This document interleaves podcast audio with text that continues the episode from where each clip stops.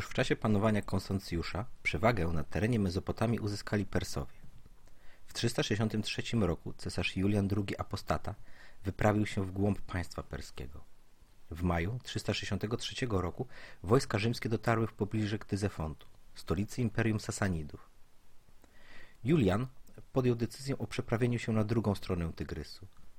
Wysłał na łodziach 400 legionistów, by zdobyli przyczółek. Persowie zauważyli ten manewr. Najpierw ostrzelali legionistów z łuków, a następnie wyprawili się przeciwko nim. W tej sytuacji cesarz Rzymian, który zrozumiał, że nie, nie uda mu się łatwo uzyskać przyczółka, wysłał na drugi brzeg wszystkie swoje siły. Persowie z kolei starali się zepchnąć napastników do rzeki. Zaatakowali w trzech falach. Najpierw kawaleria, ciężka perska kawaleria, potem ciężka piechota, na koniec szły słonie. Rzymianom udało się odeprzeć atak i sami rozpoczęli kontruderzenie, zakończone ich zwycięstwem. W pościgu za uchodzącymi Persami podciągnęli pod sam Ktyzefon. Wyczerpani walką nie zdołali jednak zdobyć miasta. Na wieść o nadciągającej kolejnej armii perskiej pod wodzą króla Szapura Rzymianie ruszyli w głąb Persji przeciwko niemu. W dniu 22 czerwca 363 roku pod wioską Maranga doszło do starcia z armią perską. Zwycięstwo znów odnieśli Rzymianie. Jednak kilka dni później, podczas niewielkiej potyczki zginął cesarz Julian, w wyniku czego w lipcu 363 roku zawarto pokój z Persami. Bardzo niekorzystny dla Rzymian.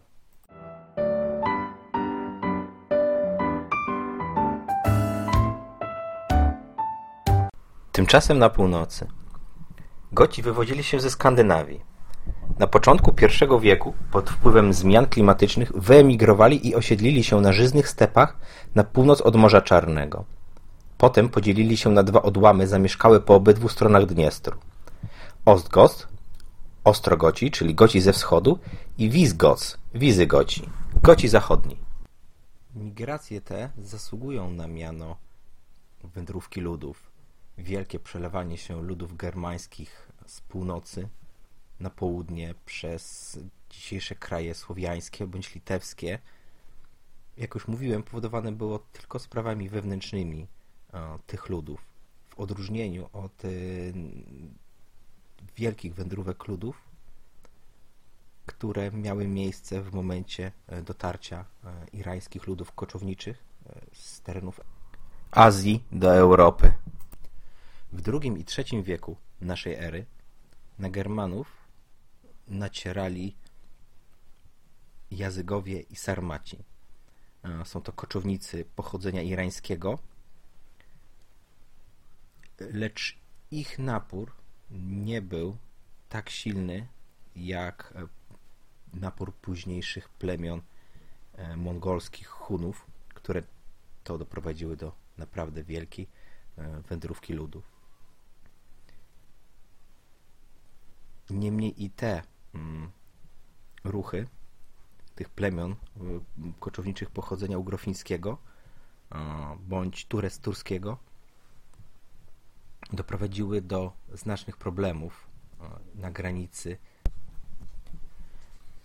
Nie bez znaczenia jest także fakt, że wędrówki ludów dotyczyły granic Imperium Rzymskiego a także całego Imperium Rzymskiego od I wieku naszej ery. Rzymianie doskonale potrafili sobie e, radzić e, z owymi barbarzyńcami, którzy napływali do ich terytorium. Ponosili e, różne klęski, jak klęska w lesie teutoborskim, ale myślę, że możemy zapatrywać się na to jak na jednorazowe klęski, jak wypadek przy pracy, chwilowo, sorry, sorry, kurczę, no dobra, dobra, przegraliśmy, ale naprawdę nic się nie stało, zaraz się z nimi rozprawimy. I tak było w istocie. E, po jakiejś tam jednej klęsce Rzymianie podnosili się od razu i pokonywali owych barbarzyńców. To z łatwością. Wyższą sztuką wojenną, większą ilością pieniędzy, zdolnościami mobilizacyjnymi, technicznymi, organizacją armii.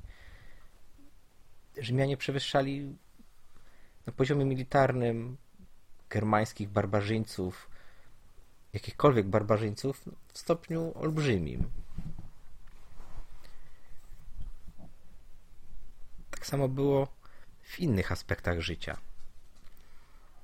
Rolnictwo rzymskie, a rolnictwo plemion barbarzyńskich, germańskich stało na zupełnie innych poziomach.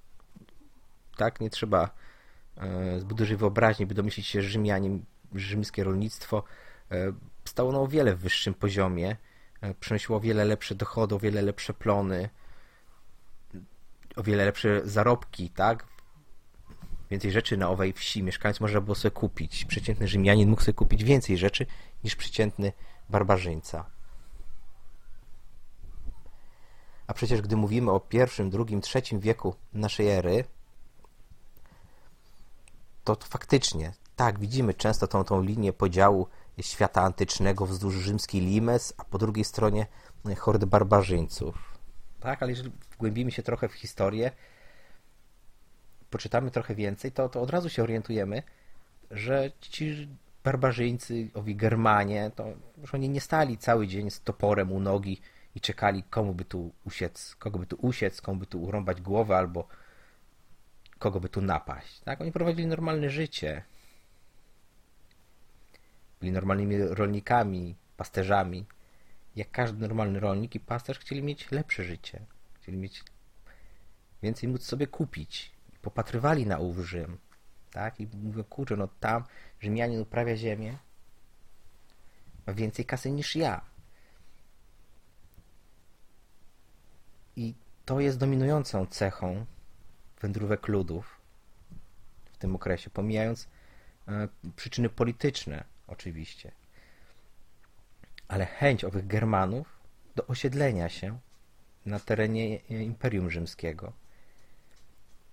I dochodziło do pełnej, całkowitej asymilacji owych ludów germańskich z Rzymianami. I dochodziło od pierwszego wieku naszej ery.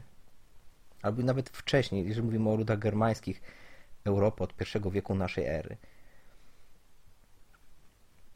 proces, który nazywamy potem wielką wędrówką ludą, ludów, spowodowany najazdem koczowników, to, to już jest procesem troszkę innym, o, o, o, szerszej, o szerszej gwałtowności.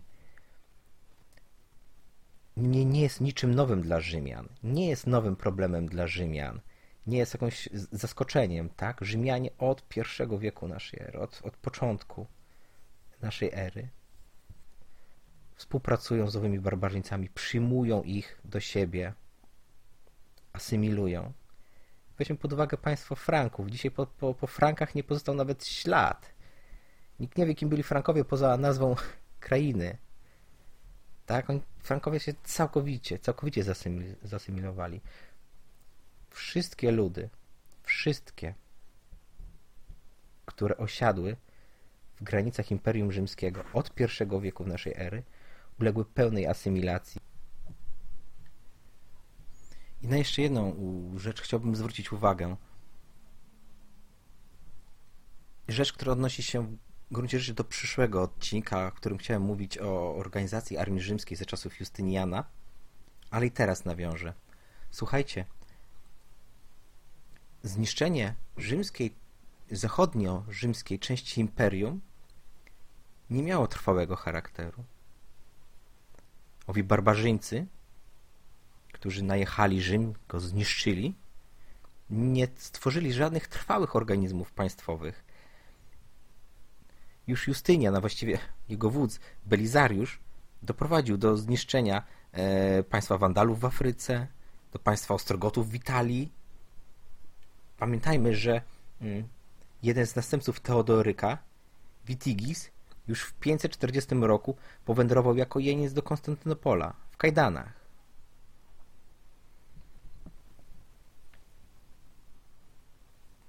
Walka toczyła się nawet w prowincjach hiszpańskich przeciw Wizygotom. Co prawda nie odniesiono sukcesów, ale jednak próbowano. Ale takie pytanie, kto walczył z kim? Bo wiecie. Jak, jakie była oficjalne, oficjalna nazwa e, państwa e, Bizancjum? Było to państwo Rzymian. Jakie płyną stąd wnioski? że e, nie doszło w gruncie rzeczy poprzez istnienie Konstantynopola upadku Rzymu i zastąpienia Cesarstwa Zachodniorzymskiego jakimś innym tworem politycznym. O tym możemy mówić dopiero od czasu, od czasów frankońskich. I naprawdę niczego nie zmienia e, fakt pojawienia się e, Longobardów e, i, i utworzenie w części, w części Italii państwa longobardzkiego. Ponieważ Ravenna i Rzym pozostały pod rządami Bizancjum do połowy VIII wieku, a w niektórych częściach Włoch Południowych aż do początków XI wieku.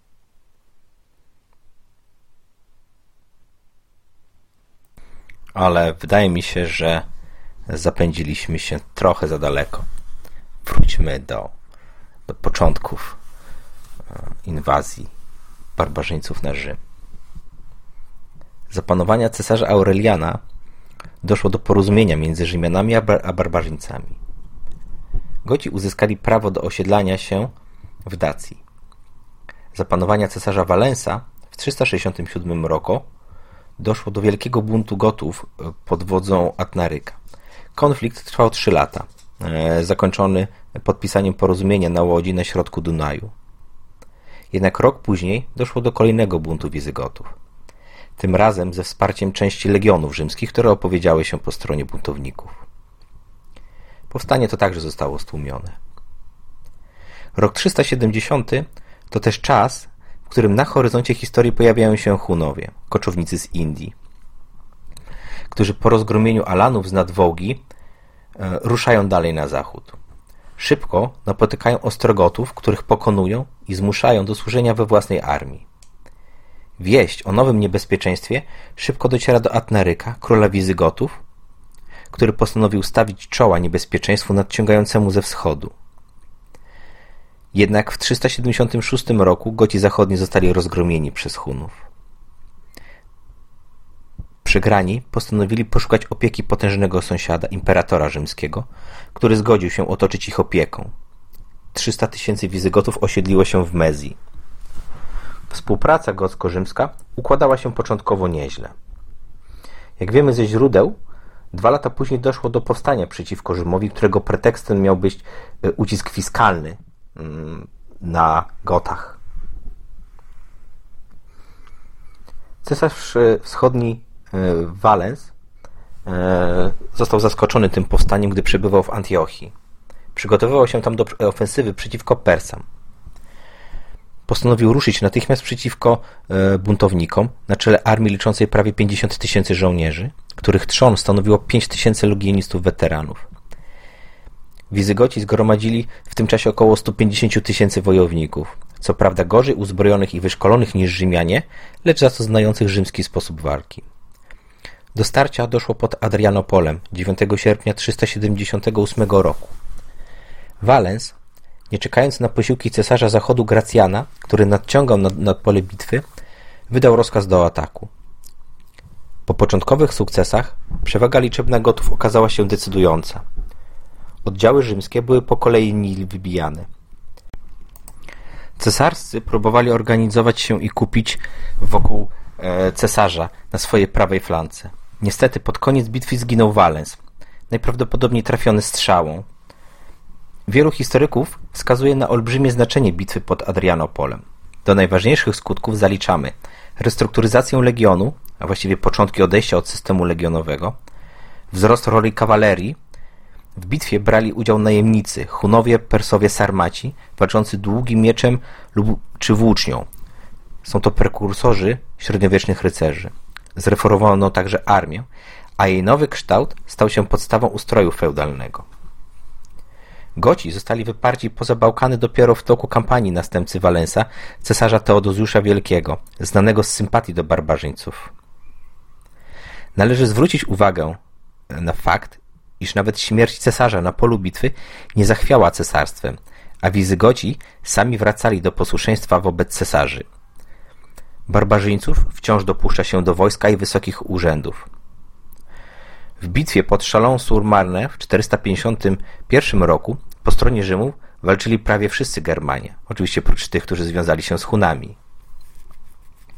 Wracając do Adrianopola, na ten okres, e, właściwie troszkę wcześniej, datuje się wdarcie Sasów i Irów do Brytanii, uporczywe walki z, z Almanami nad Renem i Sarmatami i Kwadami nad Dunajem.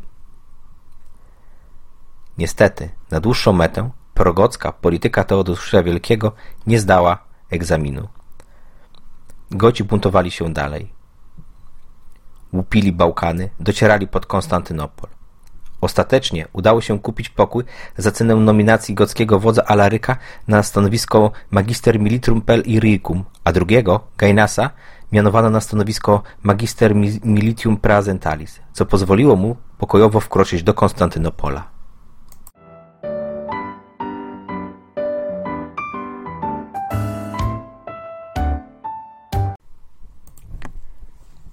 Nie było spokoju także na północnych granicach Cesarstwa Wschodnio-Rzymskiego, gdzie pod wpływem chrześcijaństwa rodzi się silna kultura Armenii.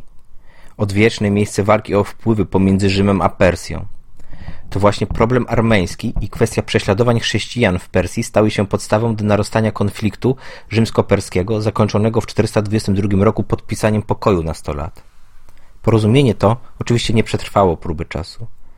Po 20 latach konflikt rozgorzał na nowo. Mylnym byłoby założenie, że Bizancjum miało chwilę spokoju, gdy barbarzyńcy najeżdżali zachód. Na arenie historii znów pojawili się Hunowie.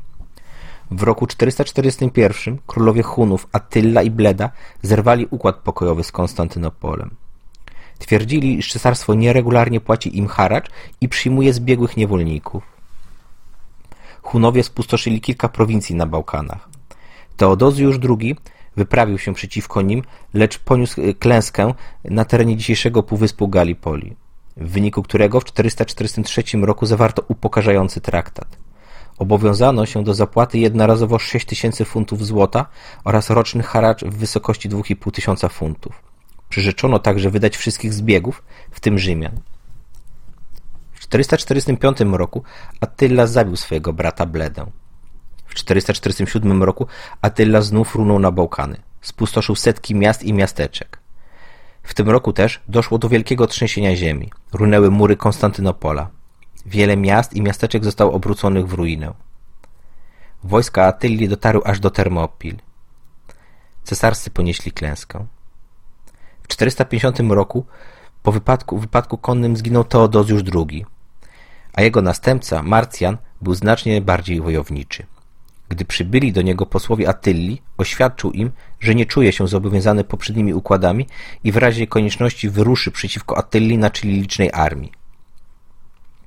Sam Attylla nie podjął wyzwania, chyba dlatego i już szykował uderzenie na zachód. Gdy to uderzenie nastąpiło, cesarz wschodu nie pospieszył z pomocą swojemu zachodniemu bratu. Dopiero gdy zachód uznał Marcjana za cesarza, ten na czele swych wojsk wyruszył przeciw Hunom. Attila, zagrożony otoczeniem, musiał się wycofać. Po śmierci Attilli w 453 roku państwo Hunów rozpadło się na wiele konkurujących ze sobą państewek. W tym też roku wybuchł bunt Gepidów przeciwko Hunom. Do, do buntu przyłączyły się plemiona Skirów, Rugiów, Herulów, Swebów oraz Ostrogotów. W roku następnym, to jest 454, Hunowie wyprawili 50-tysięczną armię pod wodzą króla Ellaka. Do decydującego starcia doszło nad rzeką Nedao. Hunowie ponieśli straszliwą klęskę. Śmierć poniosło 30 do 40 tysięcy wojowników. Jednak szczęśliwy dla Bizancjum upadek państwa Hunów doprowadził do znacznego wzrostu e, Germanów, e, znaczenia Germanów w Konstantynopolu. Od połowy V wieku olbrzymie znaczenie uzyskał Aspar z plemienia Alanów.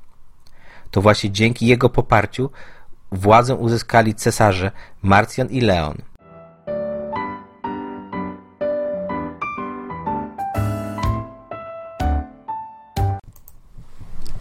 Cesarz wschodniorzymski Leon I postanowił rozprawić się z Wandalami. Wobec tego w roku 467 osadził na tronie rzymskim Antymiusza, przychylnego sobie władcę, który mógł go wspomóc w tej kampanii. W 468 roku korpus pod wodzą Herakliusza wyruszył z Egiptu i szybko zajął Trypolitanię. Natomiast wojska Antemiusza pod wodzą Marcellinusa wyparły Wandali z Santylli.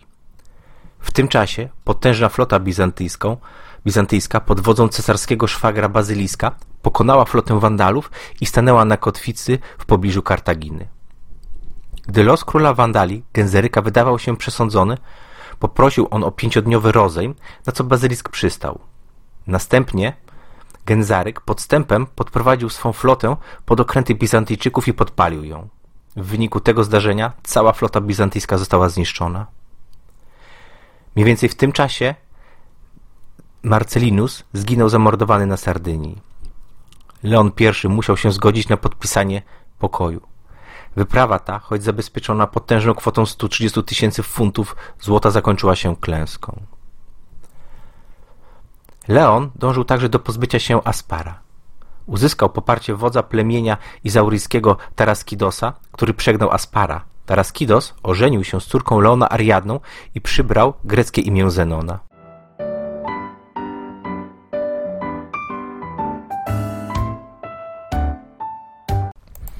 W 471 roku w Konstantynopolu doszło do rozruchów. Aspar, by nie podnosić emocji, przeniósł się do Halcedonu.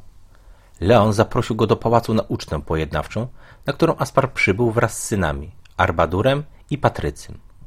W czasie trwania uczty na salę wtargnęli ludzie Leona. Zginął Aspar z Arbadurem. Patrycy został ciężko ranny. Morderstwo nie mogło przejść bez echa. Ostrogoci przez dwa lata pustoszyli Bałkany, aż do 473 roku, gdy Leon zmuszony został do zawarcia z nimi pokoju. Sam Leon zmarł 18 stycznia 474 roku. Historycy nadają mu przydomek Wielkiego lub Makeles, czyli rzeźnik. Jego następca, siedmioletni Leon II, nie rządził długo, zaledwie 10 miesięcy. W tym czasie podpisano porozumienie z Wandalami, którzy zaczynali pustoszyć Grecję. Porozumienie to jest o tyle istotne, iż przetrwało blisko 60 lat, aż do czasów Justyniana. Śmierć Leona II rozpoczęła kolejną turę walk o władzę. Cesarską purpurę przechwycił Izauryjczyk Zenon. Przeciw niemu opowiedziała się cesarzowa Weryna, babka Leona II. Jej brat Basylisk, ten sam, który kilka lat temu skompromitował się klęską z Wandalami oraz dawny naczelnik urzędów pałacowych Patrycjusz, podobno dawna miłość cesarzowej Weryny. Władzę w Konstantynopolu przejęto podstępem. Weryna wyprawił, wyprawiła się potajemnie do Zenona i ostrzegła go o spisku. Zenon, wiedząc o nieprzychylnym stanowisku mieszkańców miasta do Izauryjczyków, pośpiesznie opuścił Konstantynopol. W samym zaś mieście rozpoczęła się rzeź z tych Izauryjczyków, którzy nie zdążyli uciec z miasta, bądź nie zostali wcześniej ostrzeżeni przez Zenona. Sytuację tę wykorzystał Bazylisków, który nie poczuwając się do wdzięczności wobec siostry, czyli Wereny, sam przywdział purpurę, ignorując roszczenia e, Patrycjusza. Bazyliskus szybko wyprawił armię przeciw Zenonowi, który zamknął się w niedostępnej górskiej twierdzy. Tymczasem sytuacja w mieście uległa diametralnej zmianie. Doszło do rozruchów na tle religijnym. Wojska do tej pory oblegające Zenona w jego twierdzy przeszły na jego stronę. Tak wzmocniony Zenon ruszył przez Azję Mniejszą w kierunku stolicy. Bazyliskus wysłał kolejną armię przeciw niemu, na czele której postawił Armantusa, swojego siostrzeńca. Armantus wszedł jednak w tajne porozumienie z Zenonem, który już bez walki wkroczył do miasta. Bazylisk wraz z rodziną schronił się w kościele świętej Zofii. Pozornie darowano mu życie. Został jednak z rodziną przeniesiony do jednej z małych miejscowości w Kapadocji, gdzie zostali wrzuceni do wyschniętej cysterny. Skonali tam z głodu i pragnienia. Był rok 476. Rok, w którym upadł Rzym, ale na wschodzie mało kto to zauważył. Zenon przywdział purpurę. Czas panowania Zenona to nie czas wytchnienia. To czas kolejnych i dalszych spisków, zamachów, buntów i walk o władzę. Zazwyczaj nie mówi się o nim przychylnie. Jednak weźmy pod uwagę, że utrzymał się przy władzy, wprowadził pewien porządek w system religijny cesarstwa – doprowadził do tego, iż Ostrogoci opuścili swe tereny i pomaszerowali do Italii. Wcześniej Ostrogoci pod wodzą Teodoryka Strabona kilkukrotnie łupili północną Grecję i Macedonię. W 488 roku Zenon przekonał Strabona, by ten ze swym ludem udał się do Italii. blisko 100 tysięcy ostrogotów, w sierpniu 489 roku przekroczyło Alpy i zadało germańskiemu królowi Odoakerowi trzy klęski pod Weroną, Ticinum oraz nad rzeką Isanso. Był to wielki sukces Zenona, albowiem Odoaker, choć formalnie uważał go za wyższego od siebie e, i odesłał insygnia cesarskie do Konstantynopola, to jednak potajemnie rokował z wrogami Zenona. Pokonany Odoaker jesienią 490 roku zamknął się w Rawennie, która dobrze przygotowana do obrony trzymała się przez ponad dwa lata. Zenon nie doczekał pełnego zwycięstwa. Zmarł w 491 roku śmiercią naturalną, nie pozostawiwszy po sobie następcy. Jednak Ostrogoci pozostali w Italii, gdzie założyli własne państwo. Pamiętajmy także, że król Ostrogotów był także patrycjuszem i konsulem rzymskim. Wybór w 491 roku na tron cesarski Anastazjusza I to także koniec panowania Izauryjskiego w Konstantynopolu. Musiał jednak jeszcze Anastazjusz prowadzić wojnę z Izauryjczykami, zakończoną w 498 roku ich klęską. Rok 498 to także rok bardzo groźnego najazdu pustynnych nomadów na Syrię i Palestynę. Tylko dzięki najwyższemu wysiłkowi cesarstwa udało się ich odeprzeć.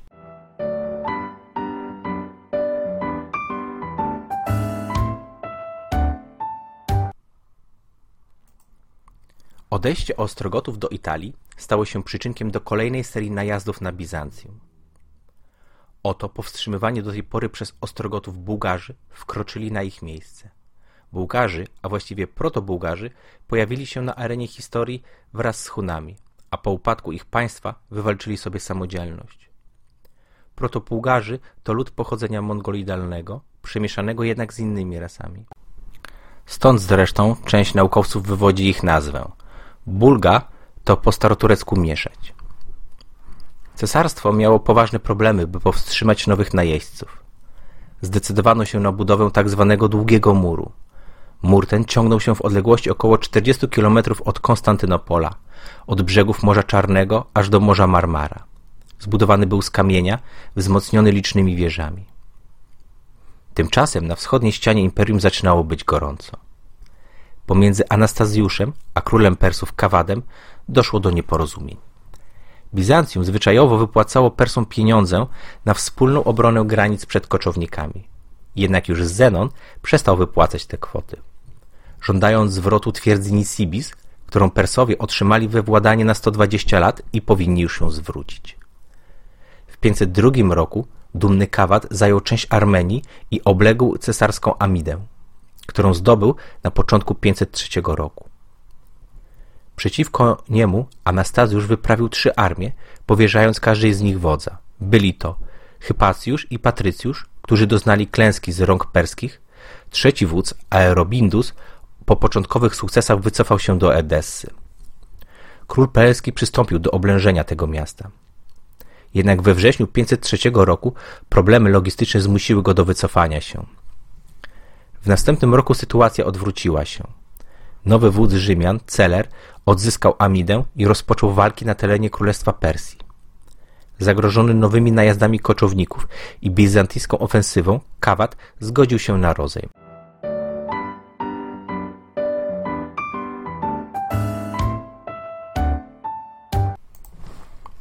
Anastazjusz zmarł w nocy z 8 na 9 lipca 518 roku, dożywając 88 lat. Rządził z tego 27. Anastazjusz zasłynął głównie jako sprawny biurokrata i finansista. W chwili jego śmierci w skarbcu było 320 tysięcy funtów złota, czyli lekko licząc około 140 tysięcy kilogramów. Przeliczając funt karoliński na 409 gramów, co stanowi 1,25 funta rzymskiego. Zostawił za sobą sprawne i uspokojone państwo, wprowadził ulgi podatkowe przy jednoczesnym obniżeniu podatków.